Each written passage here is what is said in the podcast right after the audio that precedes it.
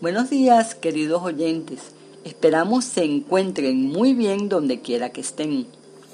Que hayan tenido una semana de provecho y proyecten un fin de semana extraordinario.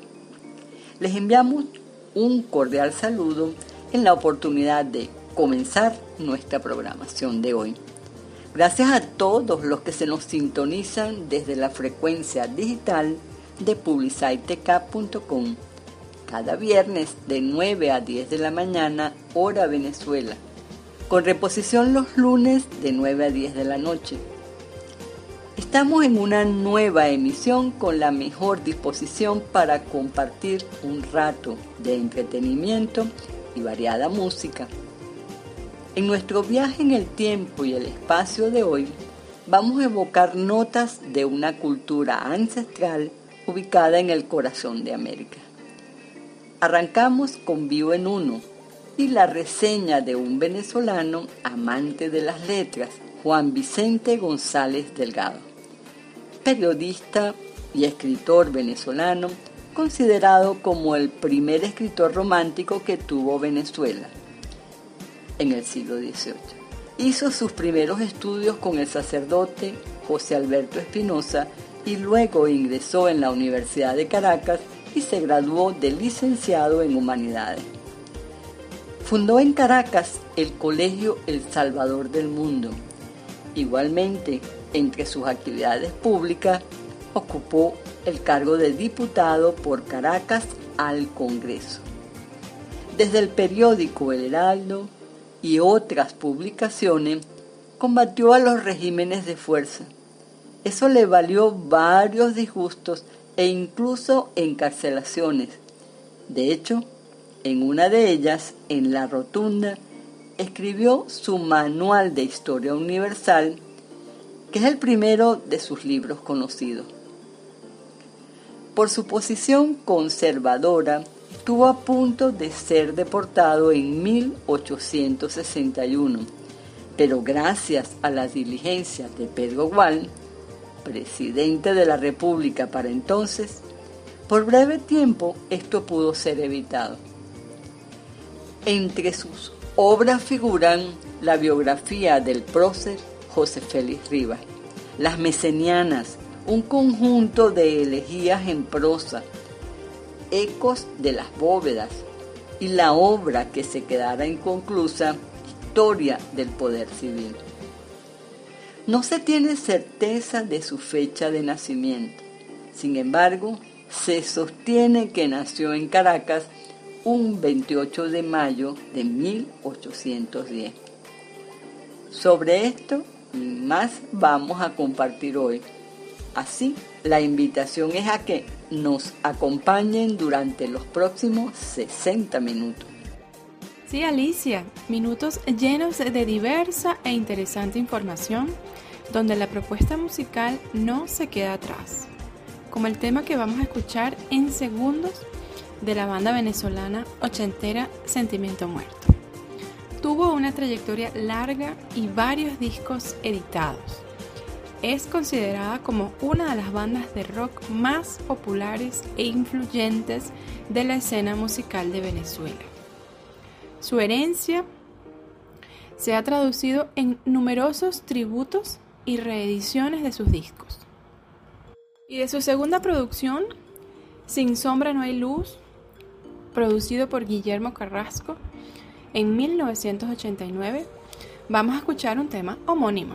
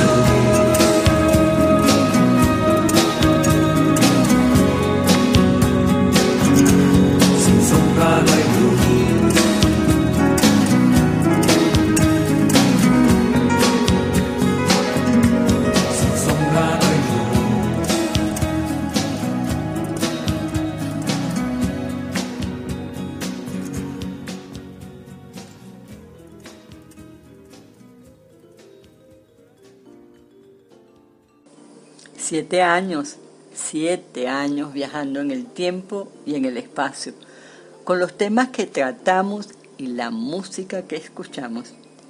En esta ocasión llegamos al corazón de Centroamérica, específicamente a Guatemala, con la compañía del excelentísimo embajador Pablo César García Sánchez, quien ocupara dicho cargo en representación de su país en Venezuela hace algunos años. Personalidad con la que tuvimos la grata oportunidad de conversar y compartir muy de cerca de su gastronomía. De hecho, realizamos un evento llamado Sabores de Guatemala, del cual guardo gratos, muy gratos recuerdos. Fue toda una experiencia. Primero, la selección del menú. Recibimos la cordial invitación a la residencia del embajador con el objeto de degustar variados platos de su deliciosa gastronomía, elaborados por una excelente chef residenciada en Venezuela, guatemalteca de origen. Seleccionado el menú, recibimos el entrenamiento en el restaurante por parte de la chef. En el restaurante La Concha de Latillo se llevó a cabo el evento. Ese día el menú exclusivo de la gastronomía guatemalteca. Hermosas modelos ataviadas con trajes típicos finamente bordados, hermosísimos, de gran colorido. Música, por supuesto, al sonido de la marimba, y contamos con la asistencia de una nutrida representación diplomática de toda América, desde Canadá hasta la Argentina, el nuncio apostólico y diplomáticos de las islas del Caribe. Pero sin más preámbulos, vamos a escuchar de su propia voz lo que tiene que decir.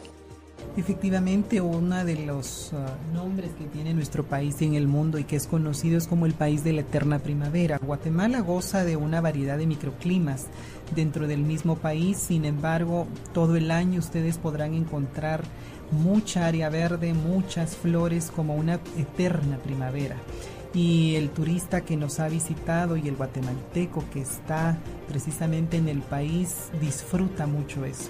Les compartía que cuando llegué a Venezuela uno de los impactos que tuve muy buenos fue de que veía mucha área verde cuando ingresé a Caracas y me transportó a Guatemala porque cuando uno está aterrizando en Guatemala, lo primero que ve son aquellas montañas boscosas, ve aquellos eh, lagos, aquellos ríos que a su alrededor están llenos de florido, de flores naturales que muchas veces en otros países ya no se ven.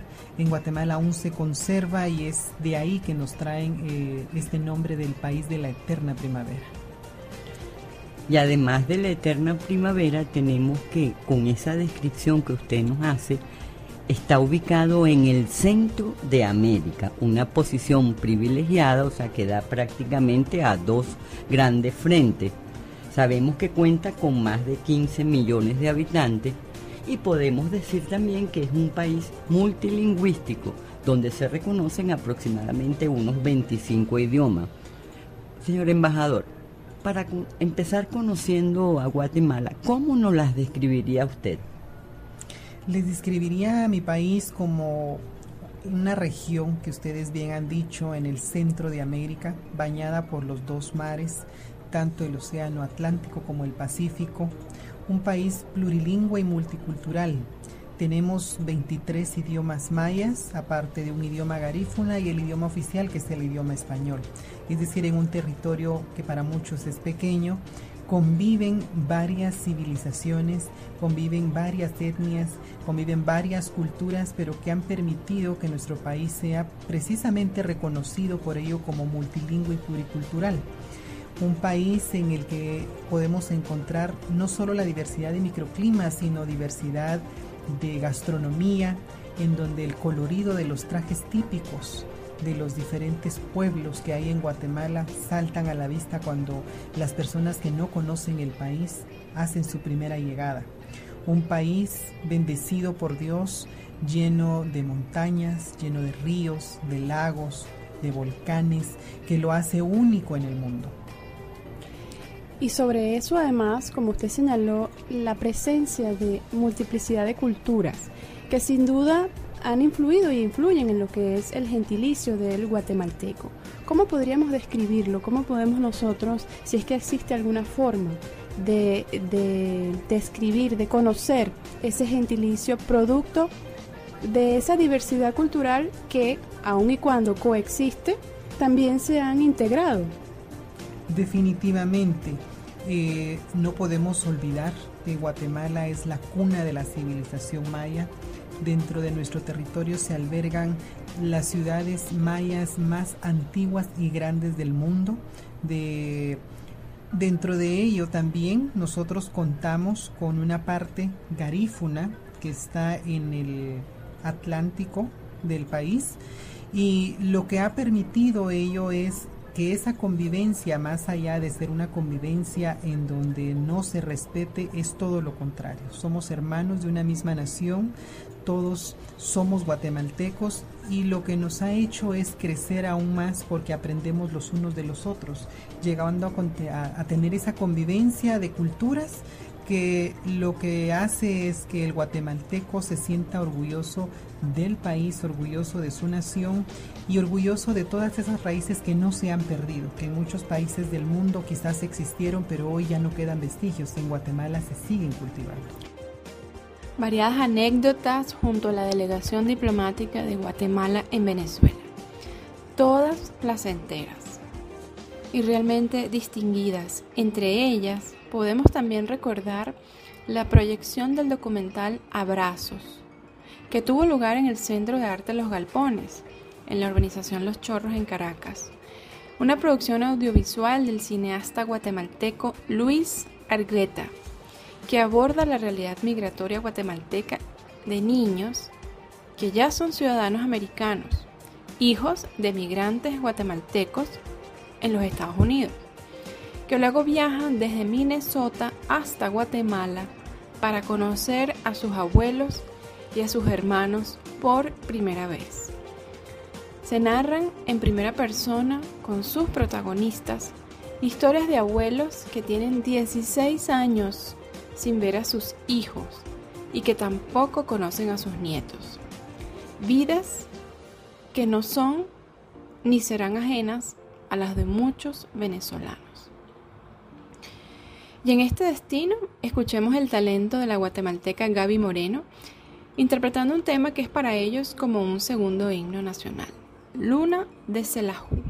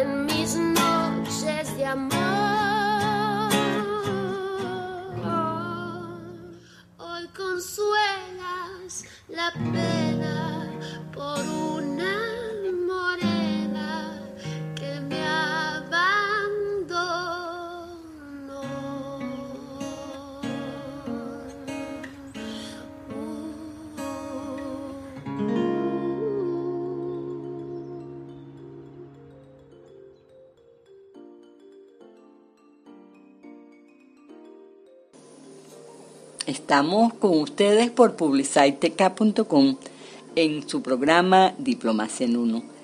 Cada viernes de 9 a 10 de la mañana, hora Venezuela. Con reposición los lunes de 9 a 10 de la noche. Sabroso el recorrido de hoy, con el contenido compartido en las secciones Vivo en Uno y Misceláneos Culturales. Y antes de continuar con el ser humano y su creatividad, que viene acompañado de una entrevista, vamos a reproducir parte de la nota de prensa enviada por la Embajada de Polonia en Venezuela, en la cual hacen un resumen sobre la participación de ese país europeo mientras ejerció la presidencia del Grupo de Vicegrado, conocido como B4.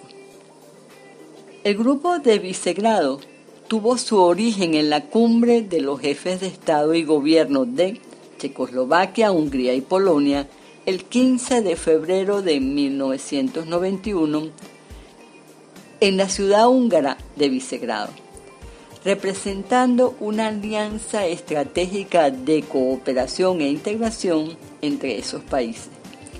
para defender sus intereses comunes y potenciar unidos las voces de sus gobiernos. Es hasta 1993 que el grupo de Visegrado es conocido también como B4, al conformarse de manera independiente la República Checa y Eslovaquia.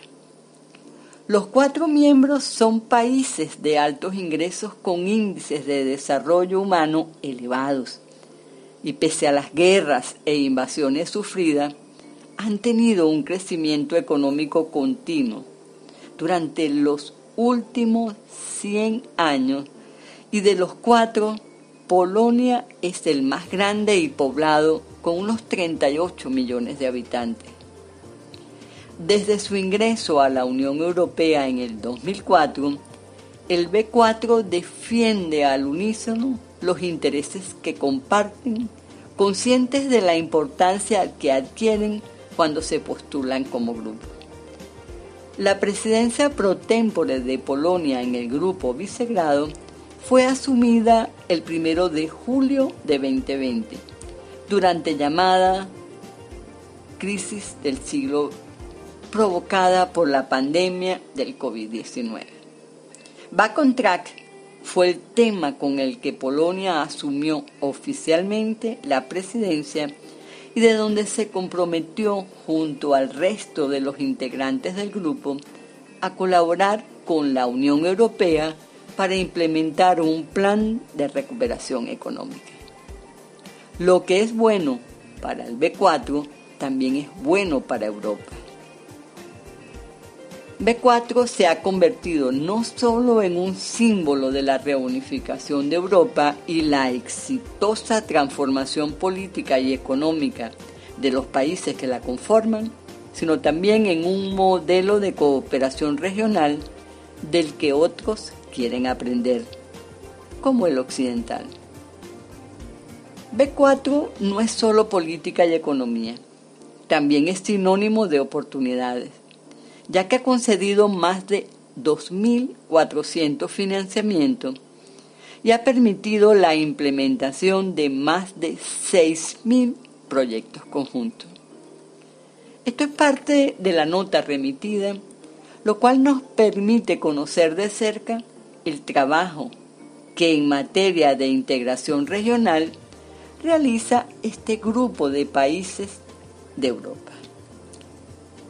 Vamos a hacer una pausa musical y al regreso presentamos a nuestra invitada de hoy, la señora Marixa Rodríguez, quien nos va a hablar sobre un interesante método para potenciar nuestras habilidades blandas.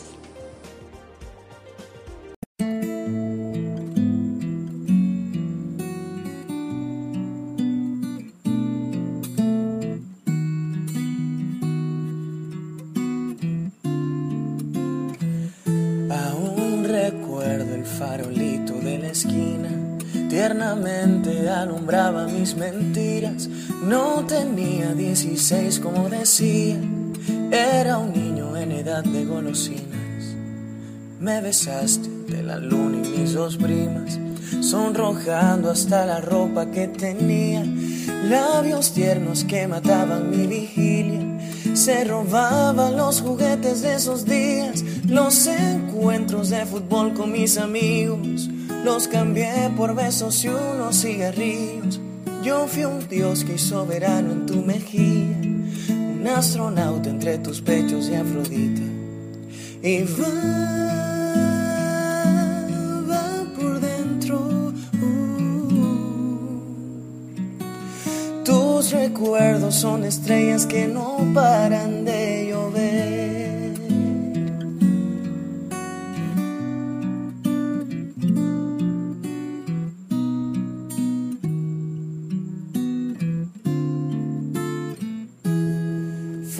tarde a mirar la luz del día.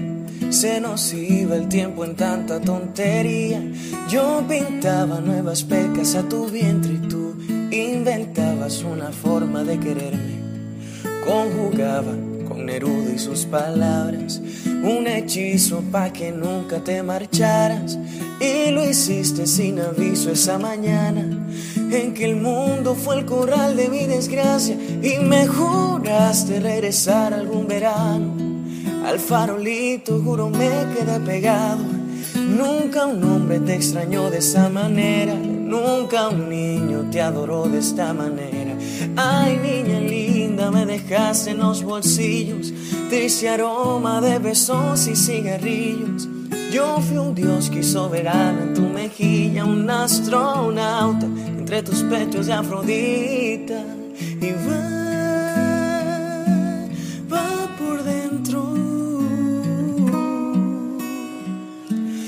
Tus recuerdos son estrellas que no paran de llover.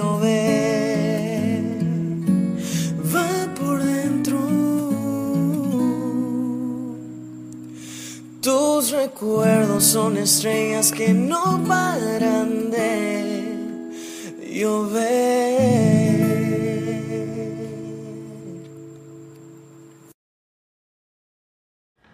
Vos veis, agrupación venezolana que fue la primera en ganar un Grammy latino. Escuchábamos uno de sus tantos temas, Farolito. Rica forma de introducir la sección El ser humano y su creatividad, donde vamos a conocer detalles del método Pineal Venezuela, de la mano de su representante. Hola, mi nombre es Maritza Rodríguez, soy periodista de profesión con especialización en comunicación organizacional, coach ontológico, formada en liderazgo generativo e instructora internacional del método Ciclopea de activación interna de la glándula pineal, un método que integra ciencia y espiritualidad, que nos entrega claves de maestría personal eh, y por sobre todas las cosas la posibilidad de generar eh, el encendido o la activación de circuitos internos en el ser que somos. Es el reconocimiento de nuestra tecnología interior que tiene así como, por así decirlo, como botón de encendido o puerta de acceso, justamente nuestra glándula pineal, que es una pequeña glandulita que se encuentra en el centro de nuestro cerebro. Eh, es responsable de la producción de la hormona melatonina, que se le conoce con el nombre de la hormona de la eterna juventud tiene un efecto potenciador de nuestro sistema inmune y es la encargada de regular en nosotros los ciclos de sueño justamente para pasar a tener un sueño reparador. La activación de este circuito pineal eh, pituitaria, porque también se genera la conexión entre la glándula pineal que está en el centro de nuestro cerebro y la glándula pituitaria que está un poco más hacia la parte frontal. también genera una potenciación de la memoria de la concentración, que se nos ocurran nuevas y mejores ideas. Todo esto se lleva a cabo a través de, un seminario eh, que damos que tiene dos días de duración, una técnica que fue creada hace ya 31 años por una periodista científica de investigación de origen chileno llamada Fresia Castro y que nos entrega información secuencial y específica que nos permite despertar memoria celular, generar ese encendido interno de nuestros circuitos y por supuesto recibir todos los beneficios eh, que reporta el generar esta elevación de frecuencia en el ser que van desde, como te lo decía anteriormente, una mejora en la calidad del sueño hasta un mayor equilibrio emocional, una mejora de nuestras relaciones y por supuesto de todos los resultados que vamos creando en los distintos escenarios de nuestra vida.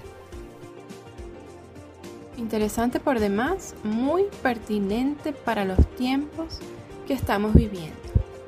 Parece entonces que sea posible vincular las herramientas que brinda el método pineal con el fortalecimiento de nuestro sistema inmunológico. Potenciar nuestro sistema inmune y mejorar nuestra salud y nuestra calidad de vida eh, son solo algunos de los resultados que por supuesto podemos obtener a través de la aplicación de esta metodología. La salud es solo uno de los ámbitos de aplicación, reconociendo que todo aquello que manifestamos en nuestro cuerpo físico es un resultado. Y reconocemos también que existe una ley que se conoce como la ley de causa y efecto, que dice que si yo modifico en el origen, transformo los resultados. Y el método lo que nos entrega es la posibilidad de comprender profundamente cómo es que nosotros hemos creado resultados en nuestra vida y lo más importante, cómo los podemos transformar. Dentro de todo esto, la condicionante fundamental es la calidad del sentimiento desde la cual nosotros hemos ido creando. De hecho, el método nos entrega la fórmula para elevar la frecuencia de nuestros sentimientos. Cuando esto se produce, cuando nosotros reconocemos, por así decirlo, el diseño ingenieril con el que nosotros hemos sido creados, cuando reconocemos las potencias que tiene este equipo eh, con el que nosotros contamos, sabemos por supuesto que por una parte la activación de la glándula pineal, que de hecho se atrofia en todos los seres humanos entre los 7 y 8 años de edad, eh, su activación genera un incremento en la producción de melatonina. Y se sabe que la hormona melatonina genera un efecto potenciador de nuestro sistema inmune. Eh, existe, por supuesto, melatonina producida eh, artificialmente, pues cápsulas, pues que algunas personas consumen y que sirve, por supuesto, para generar un ajuste del sueño en algunos casos, sobre todo pues cuando se viaja, pues se da este este fenómeno del jet lag, este, como para generar ese ajuste, pues puede servir esa melatonina producida de manera artificial.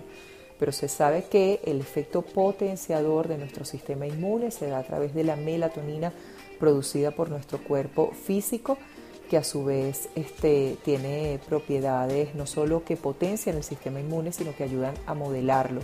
Por tanto, por supuesto, sería de gran beneficio también para el tratamiento de enfermedades autoinmunes aunado a que también hoy día se reconoce desde el punto de vista eh, médico la relación que existe entre, eh, entre nuestro estado emocional y el estado de salud que nosotros manifestamos.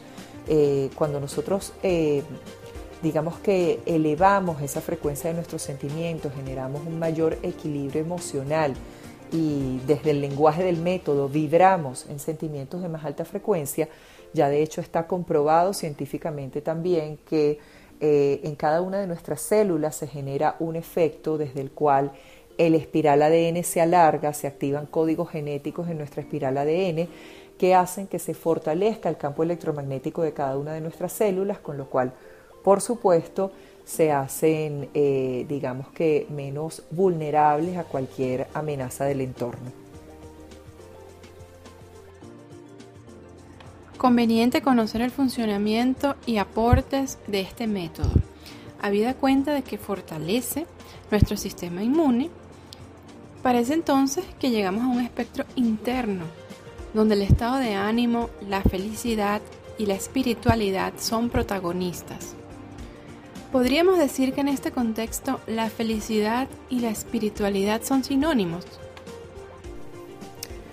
No es que digamos precisamente que la felicidad es sinónimo de espiritualidad, sino que el ámbito espiritual, que no es más que el reconocimiento de, de, nuestra verdadera identidad, cuando nosotros hablamos de espíritu, recordamos que espíritu significa primer aliento, eh, es el reconocer que somos parte de algo más grande, eh, es el reconocer el ser real que somos, saber que somos mucho más que este cuerpo físico que habitamos.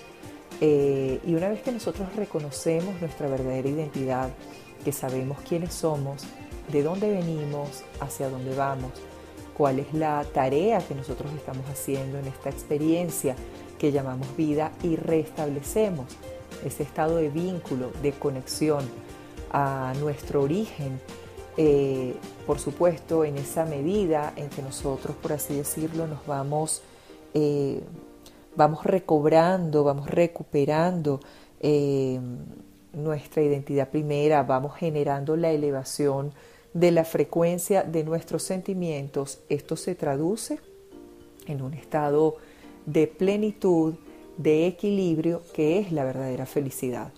Porque nosotros comúnmente confundimos la felicidad con la alegría. Eh, la alegría es un estado emocional que se genera como resultado de logros, de logros externos. Eh, y por tanto, este estado emocional es pasajero.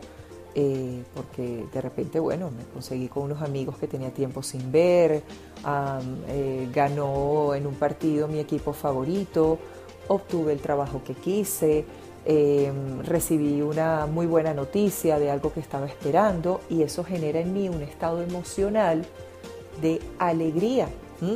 Pero es un estado emocional que es pasajero, no es un estado emocional que es permanente. Eh, porque una vez que pasa la euforia de ese momento, entonces ya volvemos a bajar. Nosotros hablamos siempre de que vamos fluctuando como en un oleaje de ese campo emocional. No es un estado emocional que podemos mantener de manera recurrente y justamente por el hecho de, eh, de reconocer que este estado de alegría lo obtengo como resultado de logros externos, estamos siempre buscando tener más logros en lo externo que me lleven a sentirme de esa manera, porque por supuesto es un estado que me gusta, que es agradable, pero que no lo puedo sostener.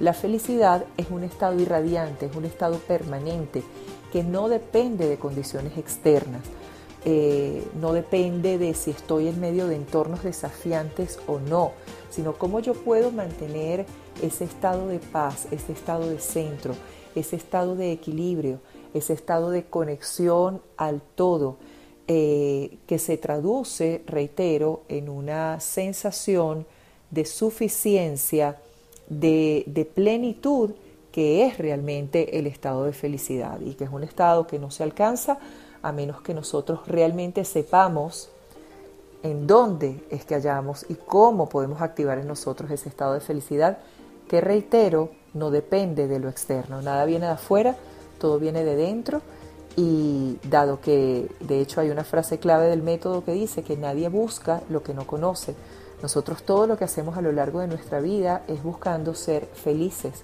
y si buscamos la felicidad, si buscamos la plenitud, si buscamos la perfección, si buscamos la armonía, es porque eso nos pertenece y simplemente es parte de esa identidad que debemos recuperar.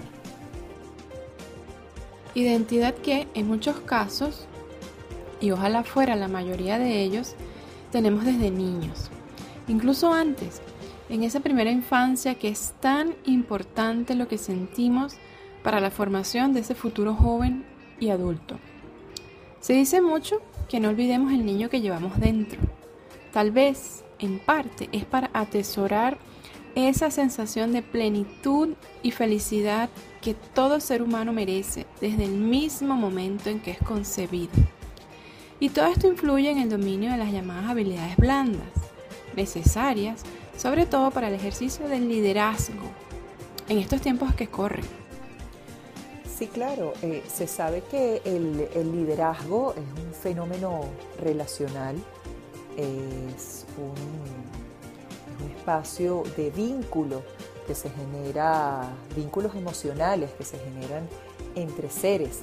Eh, y por supuesto, eh, todas aquellas competencias que debe tener el líder actual pasan por el desarrollo de ese estado de maestría o automaestría que implica el autoconocimiento, que implica, por supuesto, el saber eh, regular mi campo emocional, que implica por supuesto la conexión con la trascendencia, con el verdadero propósito, porque eh, lógicamente yo no puedo impulsar en mi equipo de trabajo, no puedo activar en otros sentimientos que no están presentes en mí.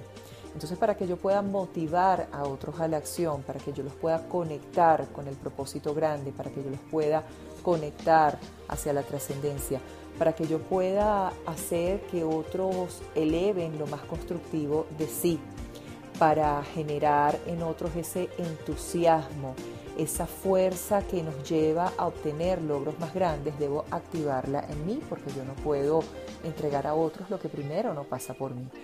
Eh, por tanto, eh, el liderazgo, por supuesto, que se ejerce en otros, eh, esa fuerza, ese impulso, debe comenzar por ser ejercido, eh, por ser generado en cada uno de nosotros. Y todo comienza por ese autoliderazgo.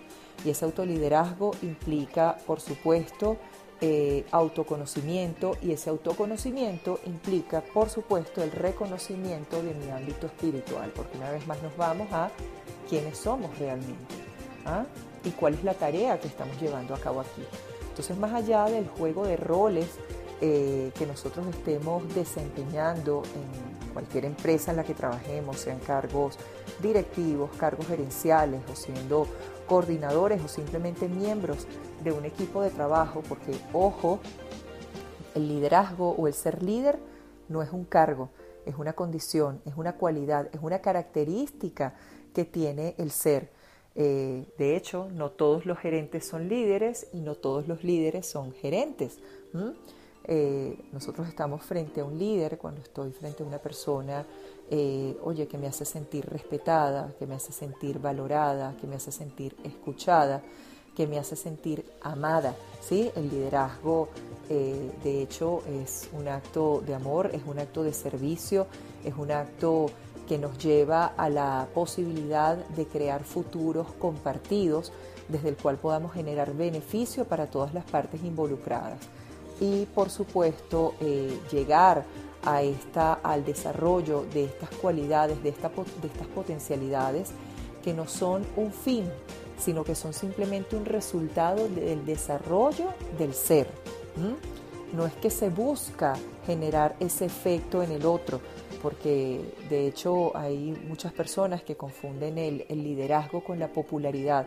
Son, son cosas completamente distintas, ¿sí?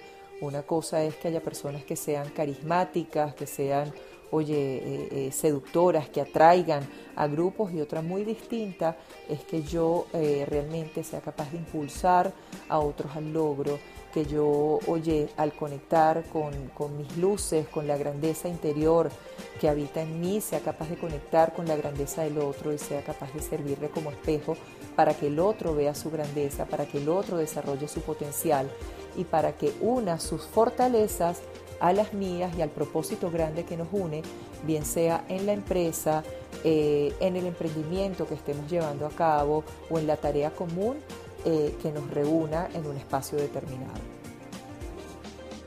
Ahora, concretamente, ¿de dónde surge la idea de este método en el mundo y en Venezuela? Sí, pues como te decía, em, el método Ciclopedia de Activación Interna de la Glándula Pineal fue creado hace ya 31 años eh, por la periodista científica eh, chilena Fresia Castro. Eh, y aquí en Venezuela nosotros comenzamos a expandirlo hace, hace cuatro años en que comienzo yo mi labor como, como instructora. ya en este momento pues son ya la comunidad de pinielistas en Venezuela supera las 12.000 personas. Eh, hemos llevado a cabo eh, seminarios en distintas ciudades del país, hemos llevado a cabo también eh, grandes encuentros que nos han permitido activar en, en un mismo seminario más de 2.500 personas en dos seminarios solidarios que hemos hecho en el aula magna de la Universidad Central de Venezuela.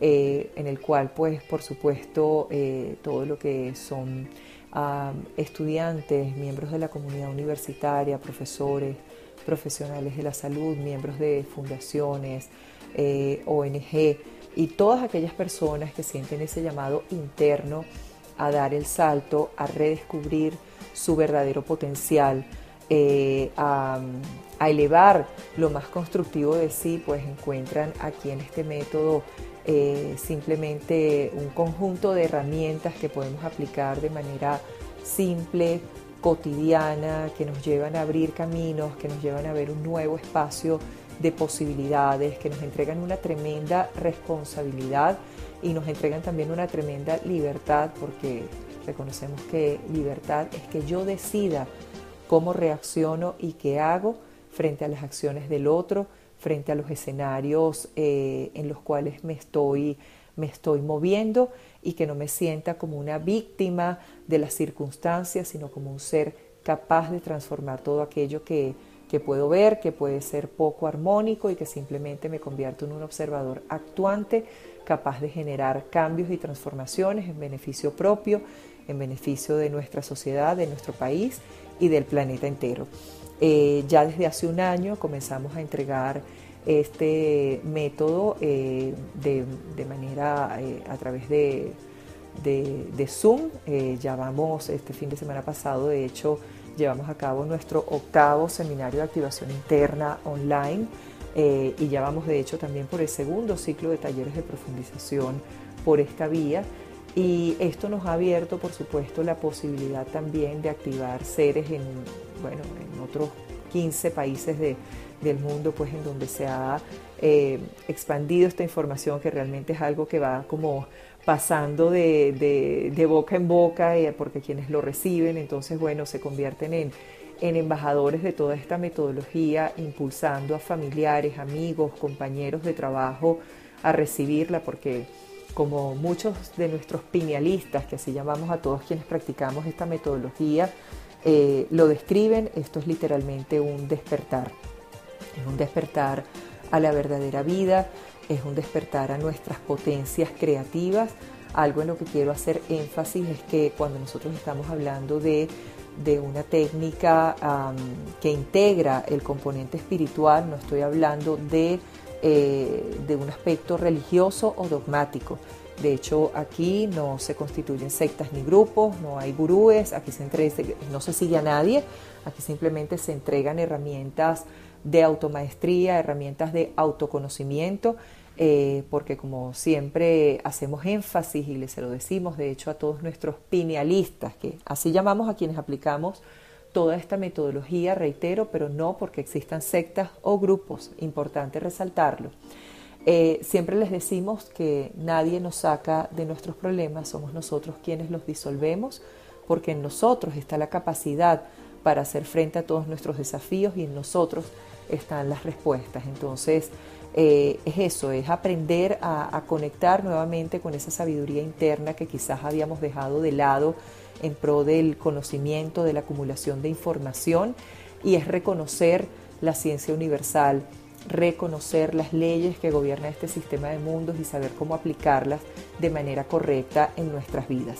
Así que bueno, continuamos en un trabajo que, que no se detiene, sino que más bien cada vez en mayor medida eh, genera un efecto expansivo de cada vez más seres pues, que sienten ese llamado interno a recibir toda esta información y que siempre por supuesto recibimos con los brazos abiertos a todos quienes deciden participar en nuestros seminarios, en nuestros encuentros, porque de hecho es nuestro deseo que esta fórmula llegue a todo aquel que sienta el llamado para recibirla, para dar el salto y de hecho es un deseo que compartimos todos quienes ya hemos hecho vida toda esta información, que ojalá y en algún momento ya todo esto sea parte de la educación básica de todo ser humano, porque en la medida en que nosotros avanzamos por esta experiencia que llamamos vida, conscientes de nuestro verdadero potencial, por supuesto desde allí nos abrimos a manifestar una vida plena y a manifestar resultados extraordinarios.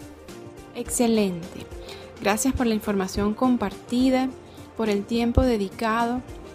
Para quienes conocían el método, pues les ha servido de reafirmación. Y para aquellos que como yo no lo conocíamos, pues nos sirve de aprendizaje y reflexión sobre herramientas para desarrollar nuestros talentos y transitar por esta vida de la mejor manera posible. Bueno, muchas gracias a, todos ustedes, más bien muchas gracias al equipo de Diplomacia en Uno por este, por este espacio, por esta vitrina extraordinaria que nos brindan para dar a conocer esta información entre muchos más seres eh, y para quienes quieran, por supuesto, mayor información y deseen eh, saber de nuestros próximos seminarios, de nuestros próximos eh, talleres, por supuesto pueden contactarnos a través de nuestras redes sociales, en Instagram, Facebook, YouTube, arroba método pineal, repito, arroba método pineal.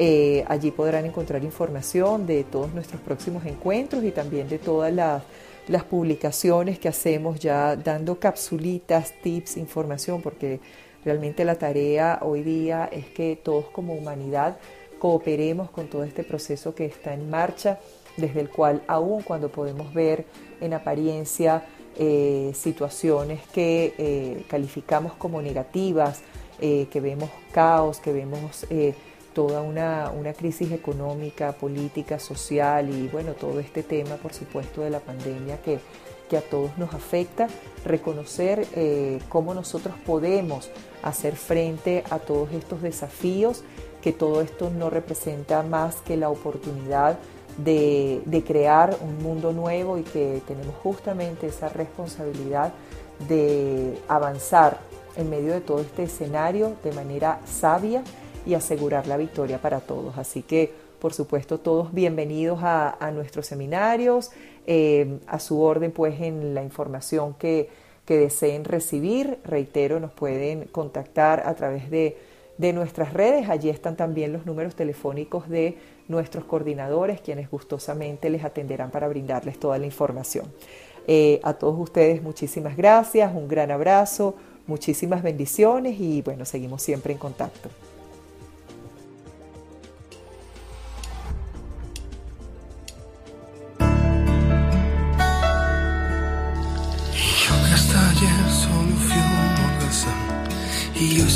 Guardián de sus sueños de amor, la quiero a morir.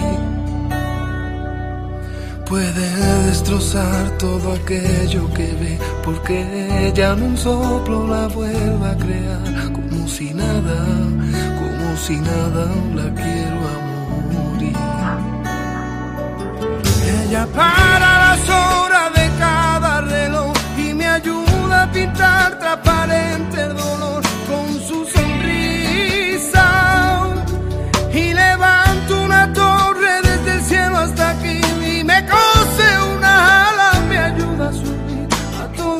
a toda prisa la quiero a morir. Conoce bien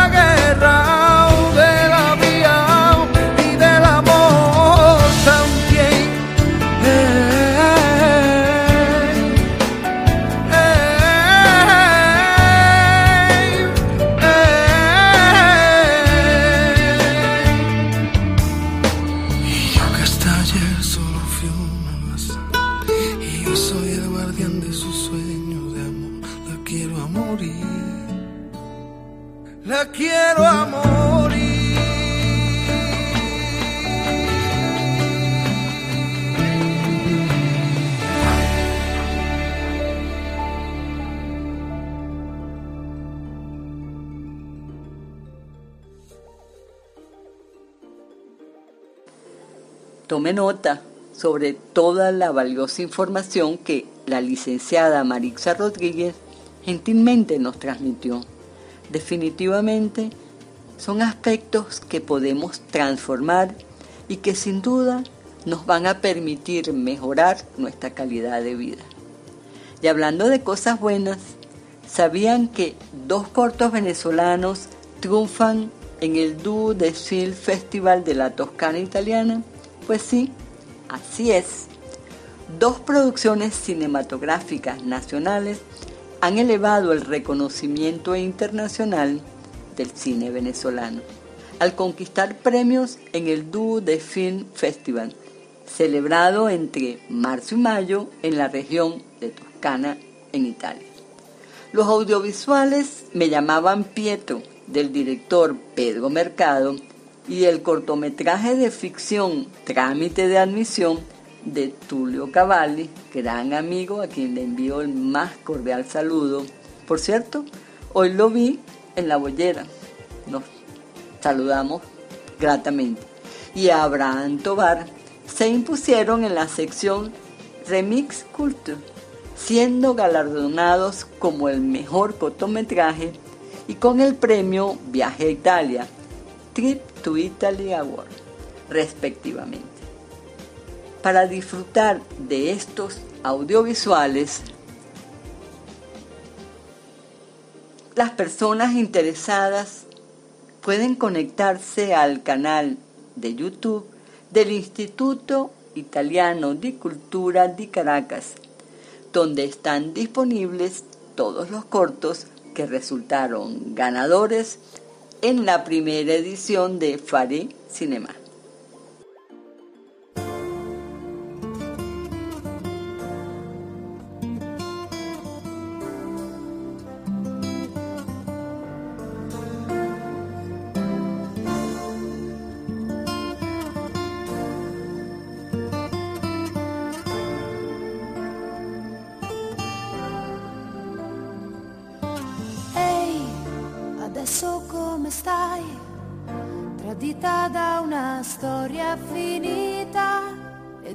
Fronte a te, l'ennesima salita, un po' ti senti sola, nessuno che ti possa ascoltare, che divida con te i tuoi guai. Mai, tu non mollare mai, rimani come sei, insegui il tuo destino, perché tutto il dolore che hai dentro non potrà mai cancellare cammino, allora scoprirai che la storia di ogni nostro minuto appartiene soltanto a noi.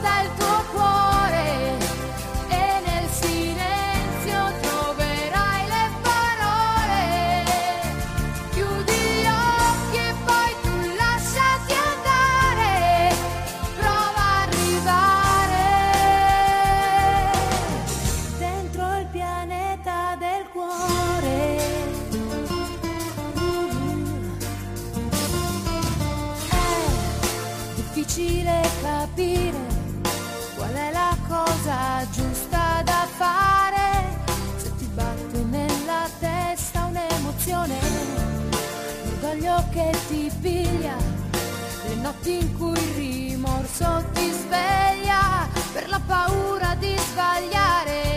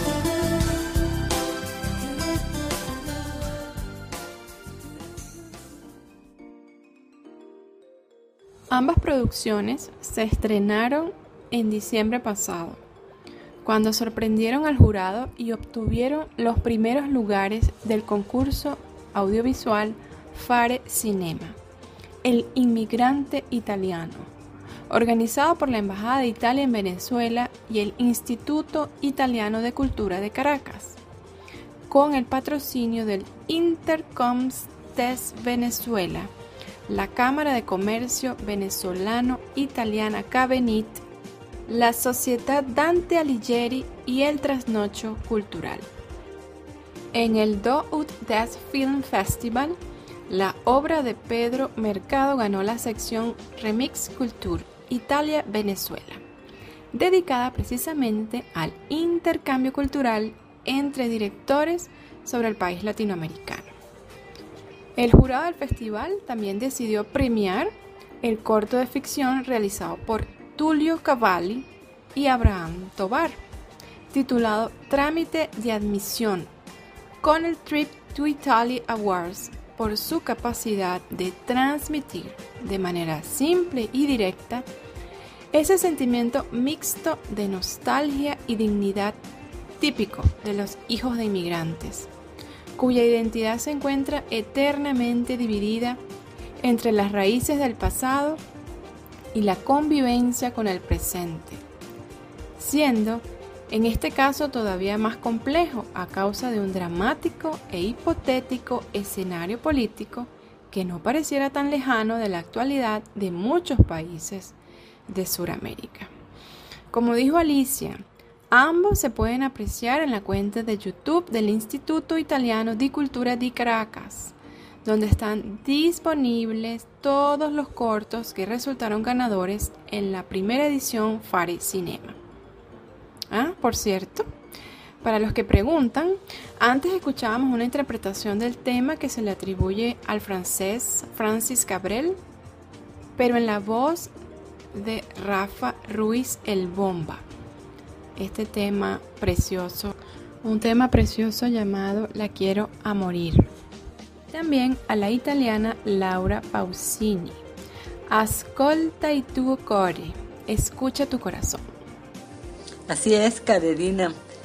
Y así nos despedimos por hoy, no sin antes agradecerles su sintonía por sus comentarios y reiterarles que estamos a su entera disposición a través de los canales digitales de Twitter, Facebook e Instagram como Diplomacia en Uno, así como en la cuenta de correo diplomacia en uno arroba gmail.com. Diplomacia en uno, todo en letra. Hasta la próxima emisión. Sigan con la variada programación de publiciteca.com. Cerramos con esta cita. Pitágoras, cuando era preguntado sobre qué era el tiempo, respondía que era el alma de este mundo. Plutarco.